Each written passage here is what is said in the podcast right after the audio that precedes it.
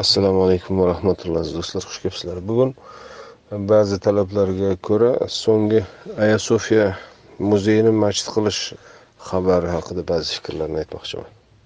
So'nggi kunlarda butun musulmon va musulmon bo'lmagan medialarda mana shu mavzu aylantirilmoqda aylanmoqda aylantirilmoqda. Xabari bo'lmagan kishilarga men qisqa eslatib o'tay. Istanbulda aya sofiya muzeyi bor. Ayasofiya muzeyi e, musulmonlar u joyni egallashidan oldingi vizantiyani e, poytaxti va asosiy ibodatxonasi. Ayasofiya degan ism e, xristian avliyo ayol avliyo hisoblanadigan bir ism. Shu nomiga qurilgan.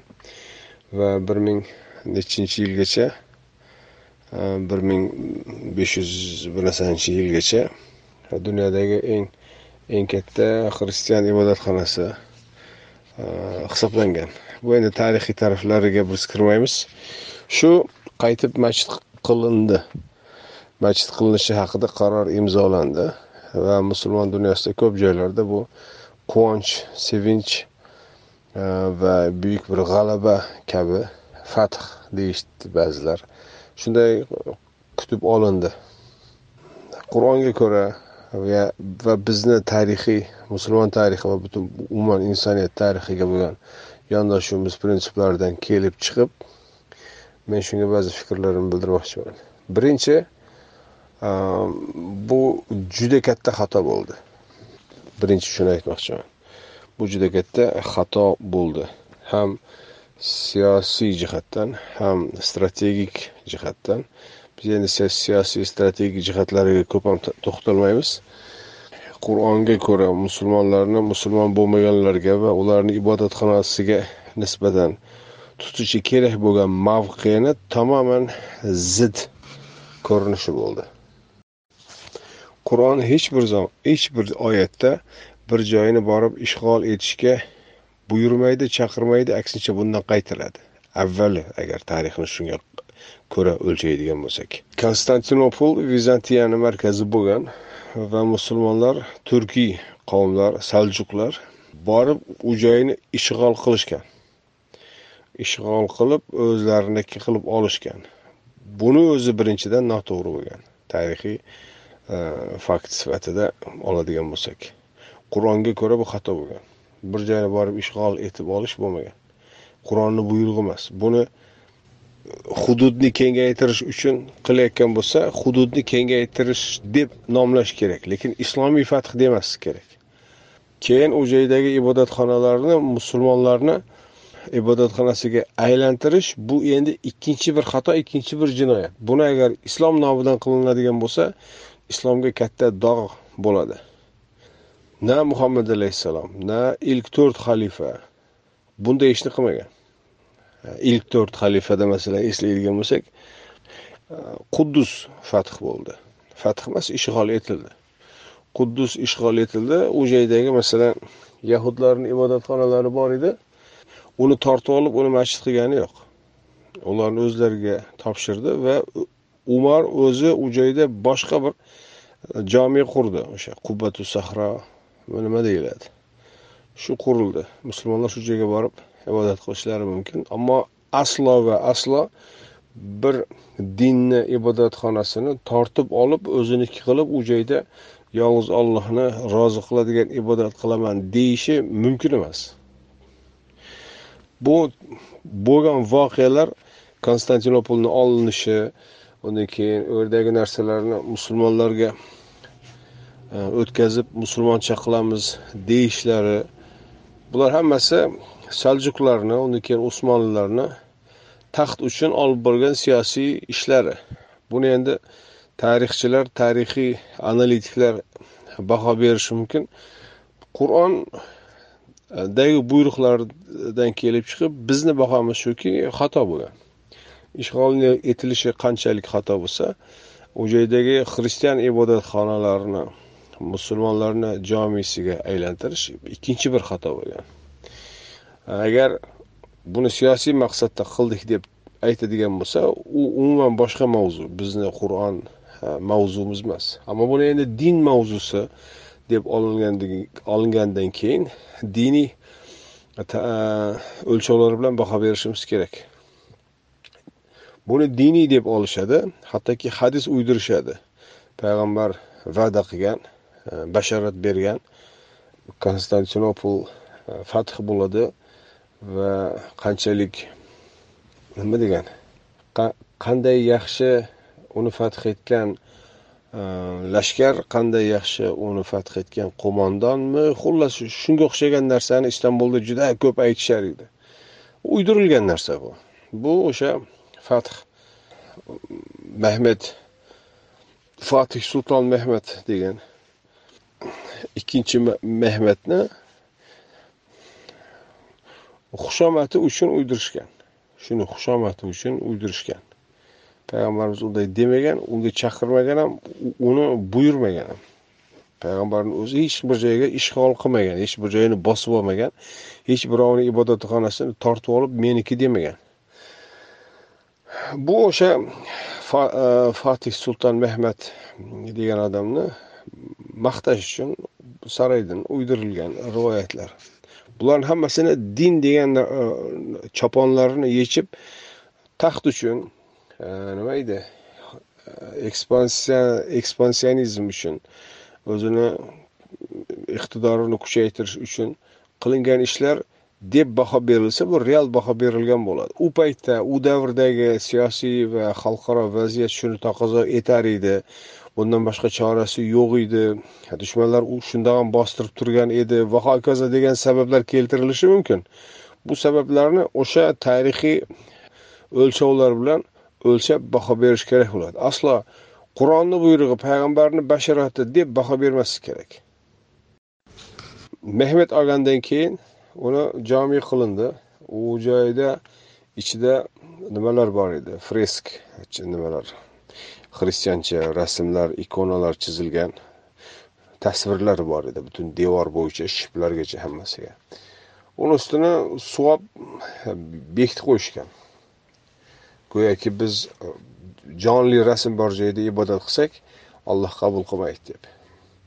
Birovni ibodatxonasini tortib olsak olloh qabul qiladi deb o'ylashgan go'yoki. Keyin jumhuriyat qurildi. Bu usmonli dinastiya bu to'xtadi. Bekor bo'ldi tarqab ketdi. Jumhuriyat qurildi ana undan keyin jumhuriyatni o'n o'n yilda o'ninchi yildami? Xullas o'ttiz to'rtinchi yilda muzeyga aylantirildi. Va ana shu to'g'ri ish edi. Muzeyga aylantirilishi to'g'ri ish edi. Chunki u jomiyni qurganlar xristianlar va u jomiga egalik qilishga haqdor bo'lganlar xristianlar. Biz xristian bo'lmaganimiz uchun va biz pravoslav bo'lmaganimiz uchun ularni narsalarini tortib olishimiz bo'laveradi deydigan bo'lsak o'rnini almashtirib qaytadan ko'rib chiqish kerak bo'ladi. Mabodo biz bu yerni e, mantiq shundayda bu joyda. Biz konstantinopolni egalladik. Bizni qo'limizga o'tdi. Ana endi biz istaganimizni qilamiz. Istasak buni butun e, cherkovlarni jomiga aylantiramiz. Nega? Asosiy nima? Biz bu joyni egalladik. Biz bu joyda xo'jayinmiz shuning uchun bizni aytganimiz bo'ladi. Mantiq shu. Fiqhlarni ana shunga ko'ra qurishgan. Agar bu mantiq to'g'ri bo'ladigan bo'lsa musulmonlarga qarshi qilinayotgan bosqinchilik ishlarini mana shu mantiq bilan ko'ring endi. Ruslar bostirib keldi. Butun jomilarni buzib tashladi yoki kolxozni omboriga aylantirdi yoki nima edi? Cho'shqaxona cherkovlarni cho'shqaxonaga aylantirishgan e, rossiyada sr davrida. Bu mana shu mantiqni agar din deydigan bo'lsa ruslarni bostirib kelganda qilgan ishi ham islom shariatiga ko'ra to'ppa to'g'ri deb tan olishlari kerak bo'ladi. Agar adolatda oxirigacha odil bo'lib tura oladigan bo'lsa. Agar e, musulmonlar borib biror joylarni ishg'ol etib oladigan bo'lsa bu fath bo'ladigan bo'lsa unda bush kelib iroqni bosib olishi yoki napoleon kelib misrni bosib olishlari yoki salbchilar kelib islom dunyosini bosib olishlari bularni ham mashru deb olish qabul qilish kerak bo'ladi. Bu ishlamaydigan mantiq bu. Men borib bosib olsam mashru fath bo'ladi. Agar sen bosib kelib bosib olsang bu bosqinchilik bo'ladi degan narsa yo'q. Agar xristianlarni ibodatxonalari tortib olinib jomiga aylantiriladigan bo'lsa endi o'zingiz o'ylang. Xristian dunyosida qancha jomilar bor? Masalan yevropada yoki rossiyada yoki gretsiyada masalan rossiya bilan gretsiyani aytayotganimiz pravoslav o'lkalar masalan bolgariyada ukrainada qancha jomilar bor. Ular ham aytsa judayam yaxshi sizlar o'zinglar bizga o'rnak va namuna bo'ldinglar. Biz ham xuddi sizlarni namunangizga ergashaylik mana bu bizni vatan bizni aytganimiz bo'ladi bu joyda. Mana shu binoni men xristian cherkovi qilmoqchiman ichida kim bor hammasini chiqar.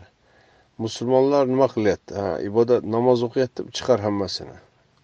Os ichiga hamma ikonalarni os tepasida krestni taq bo'ldi. Bitta prezidentni qarori bilan cherkov bo'ladi bu. Desa konstantinopolni oldik e, aya sofiyani jomiy qilamiz deb sevinayotgan insonlar jim turib hurmat bilan ehtirom bilan rozi bo'lib bo'lmay qabul qilishlari majbur bo'ladi. Mana shu mantiqda agar sodiq qoladigan bo'lsa. Undan tashqari musulmon dunyosini masjidil aqso uchun olib borayotgan e, kurashi bor. Yaqinda yuz yil bo'ladi. E, ikki ming elliginchi yillarga yaqin yuz yil bo'ladi. Sionist u joyda sionist davlat qurilgan va u sionist davlati insonlarni yerlarini ishg'ol etib bosib olyapti. Isroil davlatiga aylantirildi keyinroq. Keyinroq borib e, nimasini poytaxtini tel avivdan quddusga tashiymiz deyishdi. Quddusga tashigandan keyin e, nima? Masjidil aqso ham tamoman isroilni ixtiyoriga o'tadi. Avval musulmonlarni ixtiyorida edi keyin yarim yarimga bo'ldi. Mana endi hozir tamoman e, yahudiylar sionistlarni qo'liga o'tadi. Va ular u joyda istaganini qiladi. Va ularni istaganini qilishiga asos e, musulmonlarni aya sofiya bilan istaganini qilgani. Bu nihoyatda e, uzoqni ko'rmasdan va nihoyatda palapartish va nihoyatda qur'onga va umuman qur'onni ko'rsatgan qadriyatlar va mavqesiga tamoman zid. Juda uzoqni ko'rmasdan qilingan harakat bu. Ho'p nima uchun bugun va nima uchun endi qilindi bu? Erdo'g'onni imzosi bilan olindi. Erdo'g'on kelgani ikki ming nechinchi yil ikki ming ikkidami ikki ming uchinchi yil bo'ladigan bo'lsa mana o'n yetti yil o'n yetti yil bo'yicha nega buni qilmadi? o'n yetti yil bo'yicha nega buni qilinmadiyu hozir endi zarurat bo'ldi. Nega? o'n yetti yildan beri bu qilinmadi emas o'n yetti yildan beri bu gapirilib kelinyotgandi mabodo saylov yaqinlashadigan bo'lsa ovozlarni olish e, zarurati tug'iladigan bo'lsa qo'shimcha ovozlar. Saylovlardan oldin to'xtovsiz reyting ehm, tekshiruvlari o'tkaziladi. Insonlarni fikrlari o'rganib boriladi. Musulmon davra doiralarni ovozini ko'proq olishga agar zarurat tug'iladigan bo'lsa ovoz yetmay turgan bo'lsa qandaydir bir diniy mavzuni o'rtaga otadi mediaga deydi masalan ehm, hijobga ruxsat beramiz bermaymiz. Ana shu shu ustida tortishuv ketadi. U ham oldindan buyurtma bilan qilinadi. Nimada? Parlamentda va mediada. Kimlardir aytadi ro'mol e, ular endi bosh o'rti deydi. Ro'mol hijob mana shularga ruxsat berishimiz kerak deb bir taraf tortishgan bo'ladi.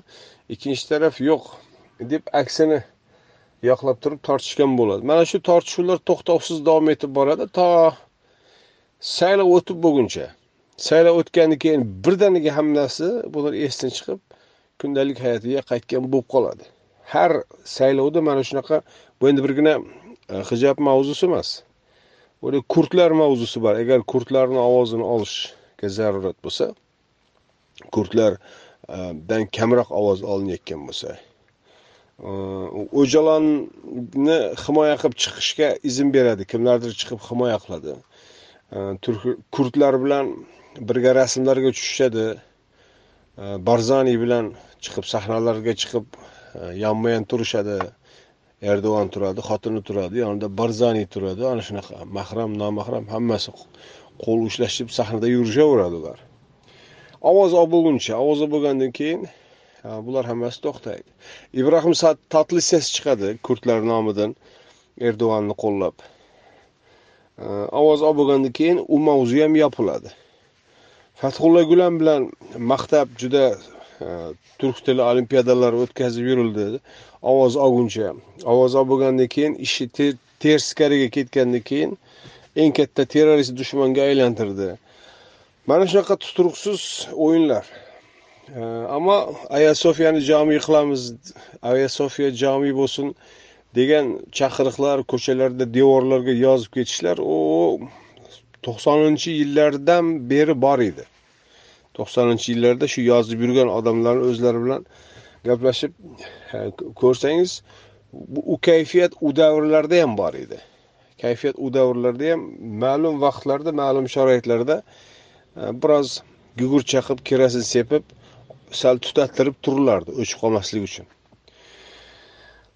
Orada e, erdo'g'onni o'ziga savollar berishardi. Bu o'zi real e, masjidga aylantirish bormi yoki saylovdan keyin yana e, to'xtatiladimi bu mavzu degandaqa? Erdo'g'anni u joyda endi aytgan javobi konkret o'z og'zidan aytgan javobi shuki buni e, plyus va minuslari bor kelishi va ketishlari bor kelishi va ketishi degani o'sha plyusi va minuslari degani. Bu xristianlarni ibodatxonasi biz bularni agar jomiy qilamiz deydigan bo'lsak buni oqibatlari nima bo'ladi? Buni oqibatlari xristian dunyosidagi jomiylar nima bo'ladi? Ularni agar cherkovga aylantirish aylantiramiz deb qolishsa bu e, nazorat qilib bo'lmaydigan vaziyatga aylanadi. Deganga o'xshagan bir, bir pozitsiyani aytgan edi va to'g'ri pozitsiya edi shu. Lekin majburan hozir shu darajaga kelganki eng oxirgi ko'zirlarini otyapti o'yinga. Eng oxirgi kozirlari mana shu edi. Ko'z kozirlari oldingi kozirlari hech biri bo'lmay qoldi. Masalan suriyani fath etamiz. Ummaviy jomisida juma o'qiymiz deyishuvdi. Mana nechta juma o'tdi? Yo'q u narsa bo'lmadi. Undan keyin usmonlini qayta tiklaymiz devdi bo'lmadi. Liviyaga kiramiz dedi. Liviyada ham ahvoli qiyin. Ana undan keyin rossiyani samolyotini urib tushirdik biz qahramonmiz devdi keyin negadir o'zi borib kechirim so'rab keldi. Ana shunga o'xshagan hech bir ishi yurmayapti bechorani. Eng oxirgi mana hozir saylov yaqin. Yana muddatidan oldin saylov bo'ladi degan taxminlar bor. Shundan oldin bir kuchliroq ko'ziri bo'lishi kerak. Boshqa biror bir ko'zir qolmadi masalan. Shu bilan endi bir qahramon imiji yaratish kerak va shu bilan bir e, ko'proq ovoz olish kerak. Lekin oldingi urinishlari natija bermagandek bu urinish bu urinish ham natija beradi deb o'ylamayman men shaxsan. Chunki oldingi va bu urinishlar hammasi tashqi siyosatga va tashqi dunyoda e, imij qozonishga e, yo'nalgan urinishlar. Saylovlardagi shunday bir shafqatsiz haqiqat borki turkiyada endi boshqa hamma o'lkalarni bilmayman. Turkiyada e, saylovchi tashqi siyosatga qarab ovoz bermaydi. Ichki siyosat va asosiysi iqtisodga qarab ovoz beradi. Asosiysi shu ichki siyosat va iqtisodga qarab ovoz beradi. Dollar lira kursi qanday? Insonlarni uyda qozoni qaynayaptimi? Boylar va kambag'allar orasidagi tafovut qancha? Ishsizlik odamlar ochlikdan o'lyaptimi yo'qmi? Ishsizlik nochorlikdan o'z joniga qasd qilishlar ko'payyaptimi ozayyaptimi soliqlar qanchalik ortiryaptimi yoki ozayaptimi? Ana shunaqa real va shafqatsiz ekonomik ko'rsatkichlarga qarab e, ovoz berishadi. E, Suriyada nima bo'lyapti? Yoki Ayasofya'ni oldingmi oldingmi olmadingmi? Bular bilan turk saylovchisini aldash imkonsiz. E, chunki turkiyani ichidagi kundalik hayotni ko'rgan odam Э, bu mediadagi bu tashqaridagi ta'sirga berilmaydi. Jomilar har qadamda jomi bor. Nechi kishi to'ldiryapti u joyni? Birgina masalan erdo'g'onni o'zini mahallasida o'sha chomlija degan tepalik bor. Chomlijada jomi qurdi. Judayam katta hashamatli qilib qanchayam million milliardlarni ko'mdi shu joyga. Qancha kishi kelyapti u joyga yuz oltmish besh kishi. Ba'zan yuz oltmish olti kishi ba'zan yuz oltmish besh kishi. Ana ikki yuz kishi deylik. Bo'ldi. Undan ko'payayotgani yo'q. Yoki mana o'sha e, aya sofiyani qarshisida sulton ahmad e, jomisi bor. Sulton ahmad jomisiga kelayotgan odamlar masjidga to'lib sig'may yangi bir masjidga ehtiyoj bo'ladigan darajada emas. Oldingi chaqirishlarda ham masalan aya sofiyani jomiy qilaylik degan chaqirishlarda yoshi katta kishilar aytardi. Yoshlarga yoshlar chiqardi shunaqa. Chaqiriq bilan yoshi katta kishilar aytadi oldin sulton ahmadni to'ldirolaring jomini deb. Ho'p aya sofiyani rasmiy maqomi jomi bo'lishi uchun musulmonlar o'zlari jomi sifatida qurgan bo'lishlari kerak. Bir jomi e, nimani cherkovni tortib olib jomi qilish bu yuridik tarafdan to'g'ri hisoblanmaydi. Shuning uchun mustafa kamol otaturk buni xristianlarni muzeyiga aylantirgan. Butun pravoslav dunyosi keladi va u joyga kirib turistik obyekt sifatida kirib ko'rib chiqib ketadi. Hattoki ular u joyni cherkov ham qilmagan. Cherkov qilsaydi cherkovni u yerdagi e, nima deymiz? Popmi imommi u joydagi boshqaruvchilarni monopoliyasiga aylanardi. Muzey bo'lgandan keyin hamma uchun ochiq bo'lgan joyga aylantirildi va mana shu eng to'g'ri edi.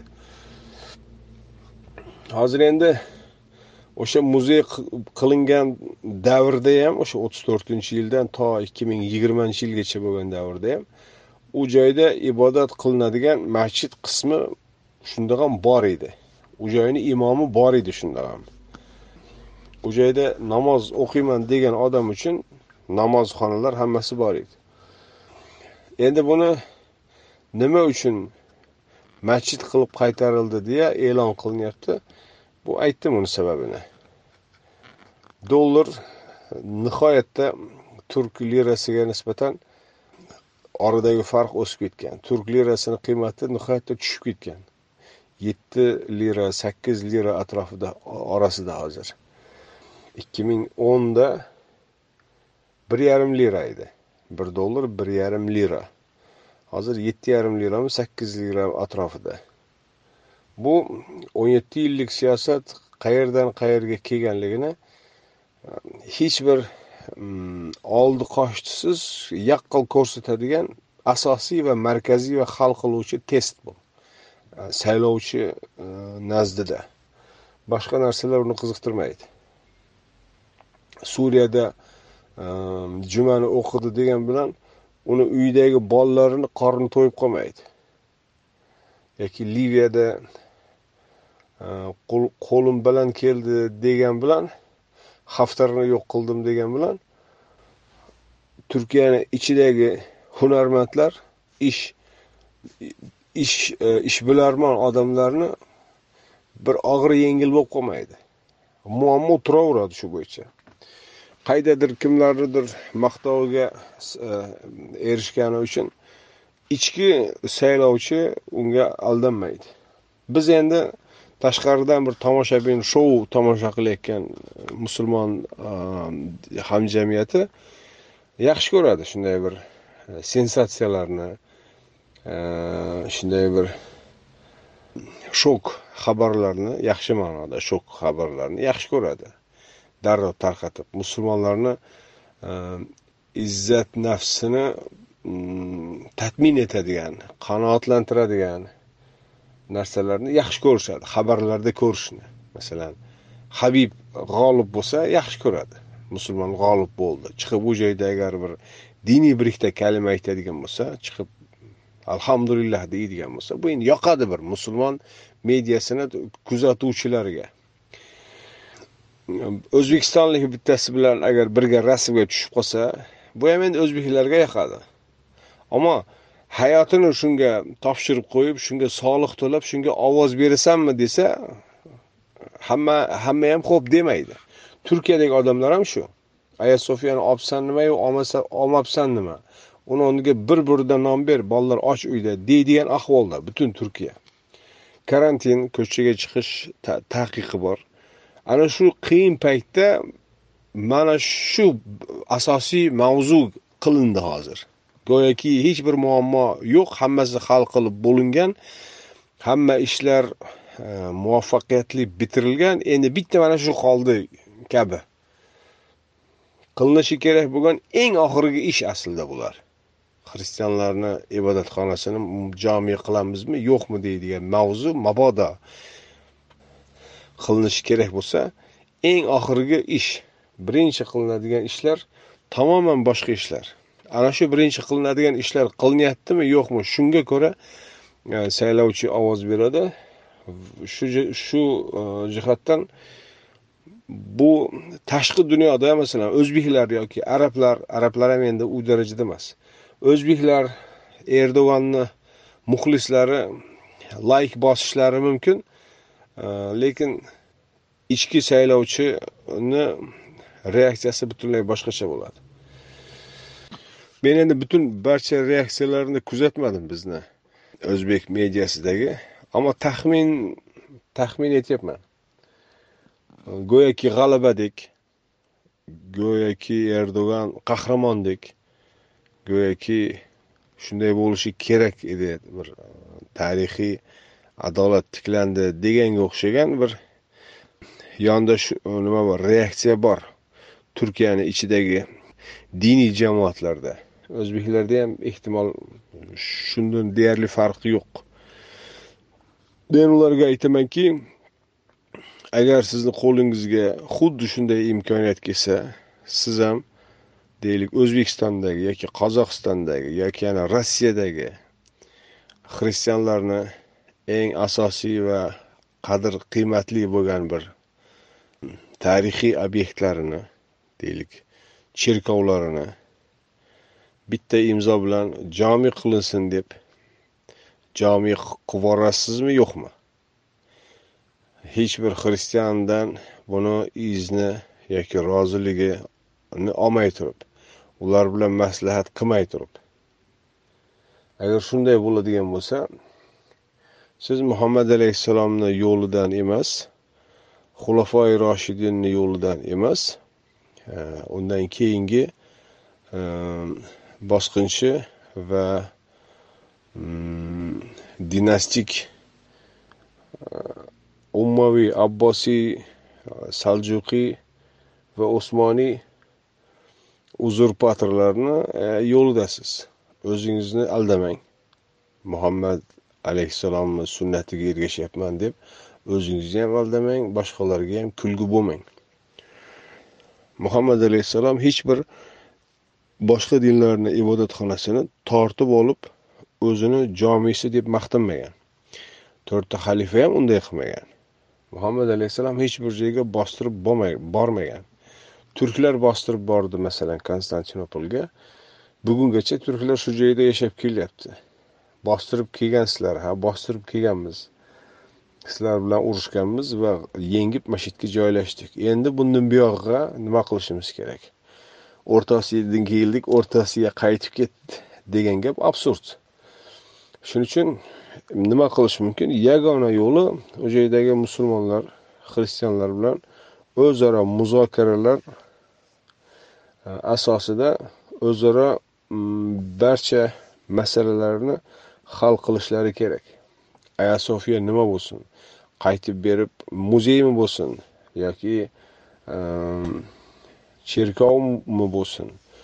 Yoki masjidmi bo'lsin? Nima bo'lsin? Mana shu mavzuni o'sha joydagi musulmonlar bilan o'sha joydagi xristianlar agar pravoslav dunyosini markazi konstantinopol deyilgan narsani tiklaymiz deydigan bo'lsa pravoslav dunyosini markazi rossiya nima moskva hozir agar yo'q konstantinopolga tiklaymiz deydigan bo'lsa unda xalqaro tamsilchilar bilan kelib turib buni o'tirib bir muzokara davrasida kelishiladigan narsa. Erdo'g'an nechayam yilga saylangan prezident. Uni imzosi abadiy bir hukm emas.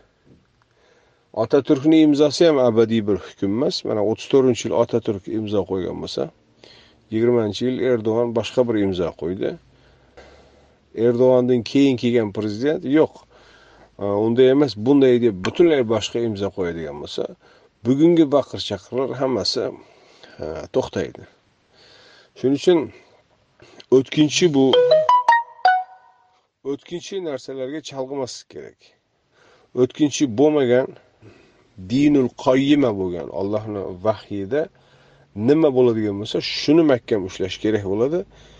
Ana shunda eskirmaydigan o'tkinchi bo'lmaydigan bugun quvonib ertaga yig'lab qoladigan holatga tushilmaydi. Qur'ondagi ko'rsatmalar aynan ana shu dinul qoyima bo'lgan narsalarni mm, buyruqlari. Agar sizni qo'lingizga imkon iqtidor kuch quvvat kelgan paytida boshqalarni mulklariga hujum qilib o'zimniki qilib olaman degan narsaga ruxsat ko'radigan bo'lsangiz unda juda yangidan ko'rib chiqishingiz kerak. Butun mol mulkka bo'lgan munosabatingizni yangidan ko'rib chiqishingiz kerak. Bugun hozir qo'lingizda hech narsa yo'q bo'lgan paytda qo'lingizga hamma narsa kelgan paytda hozir ham o'sha paytda ham birday tura olsangiz ana shunda alloh taolo bu imkonlarni beradi.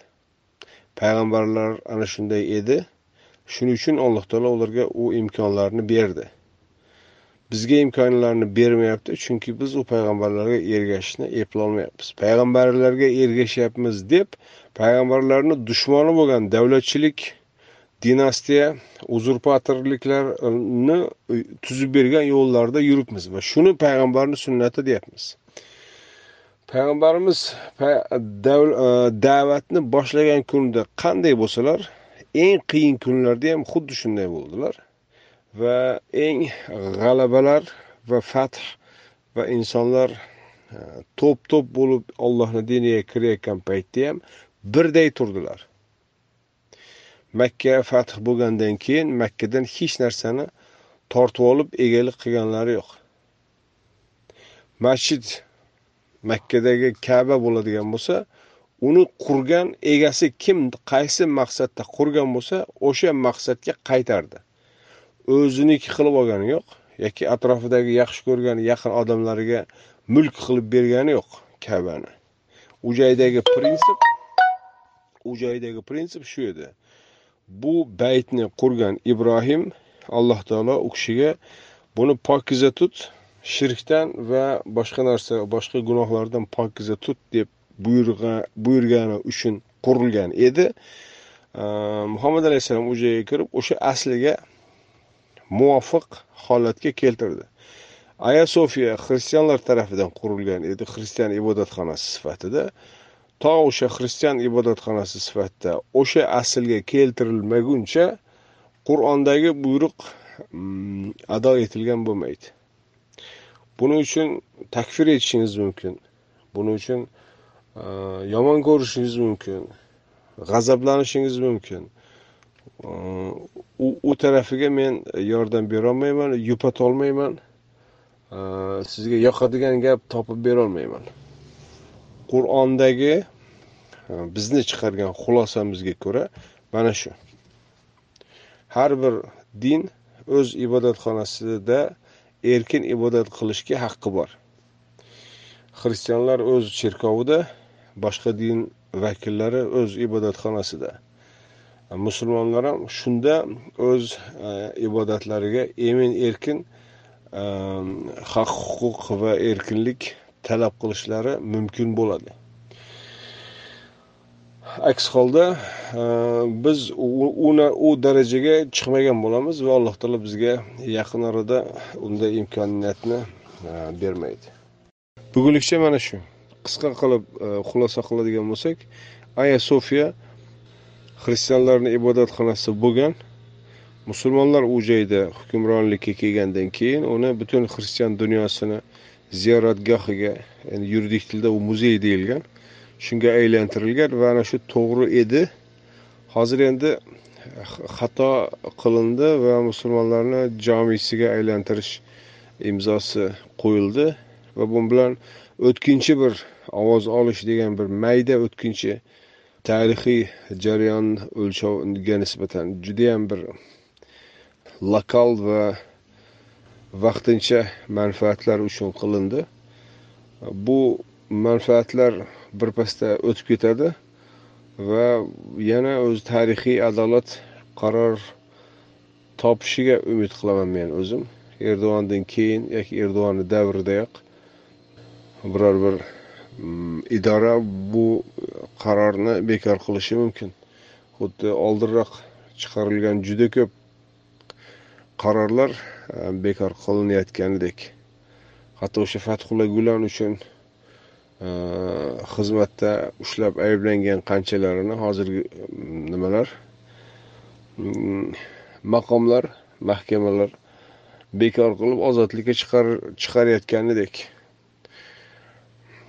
Ana shunda tarixiy tarixiy adolat qaror topgan bo'ladi. Ana shundagina biz boshqa dindagilardan musulmon haqqini talab qilishimiz mumkin bo'ladi. Masjidil aqsoni yahudlardan himoya qilib talab qilishimiz mumkin bo'ladi. Yoki jomiylarga hujum qilayotgan mana yevropada qancha natsist gruppalar bor. Musulmonlarga qarshi e, nimaga jomi qurilishlarga qarshi bo'layotgan rossiyada millatchi e, e, kayfiyatlar bor. Ana shularga nisbatan e, so'zimiz dadilroq bo'ladi. Va shu to'g'riroq bo'ladi. Bugunlikcha mana shu odatdagi baqara surasidan biroz chekindik. Bu endi juda e, keyingi suhbatlarda aytsak kech bo'lib ketardi. Bugun mana shu mavzu kelib qoldi. Keyingi suhbatimizda baqara surasidan kelgan joyimizdan davom etamiz. Hozirlikcha assalomu alaykum va rahmatulloh.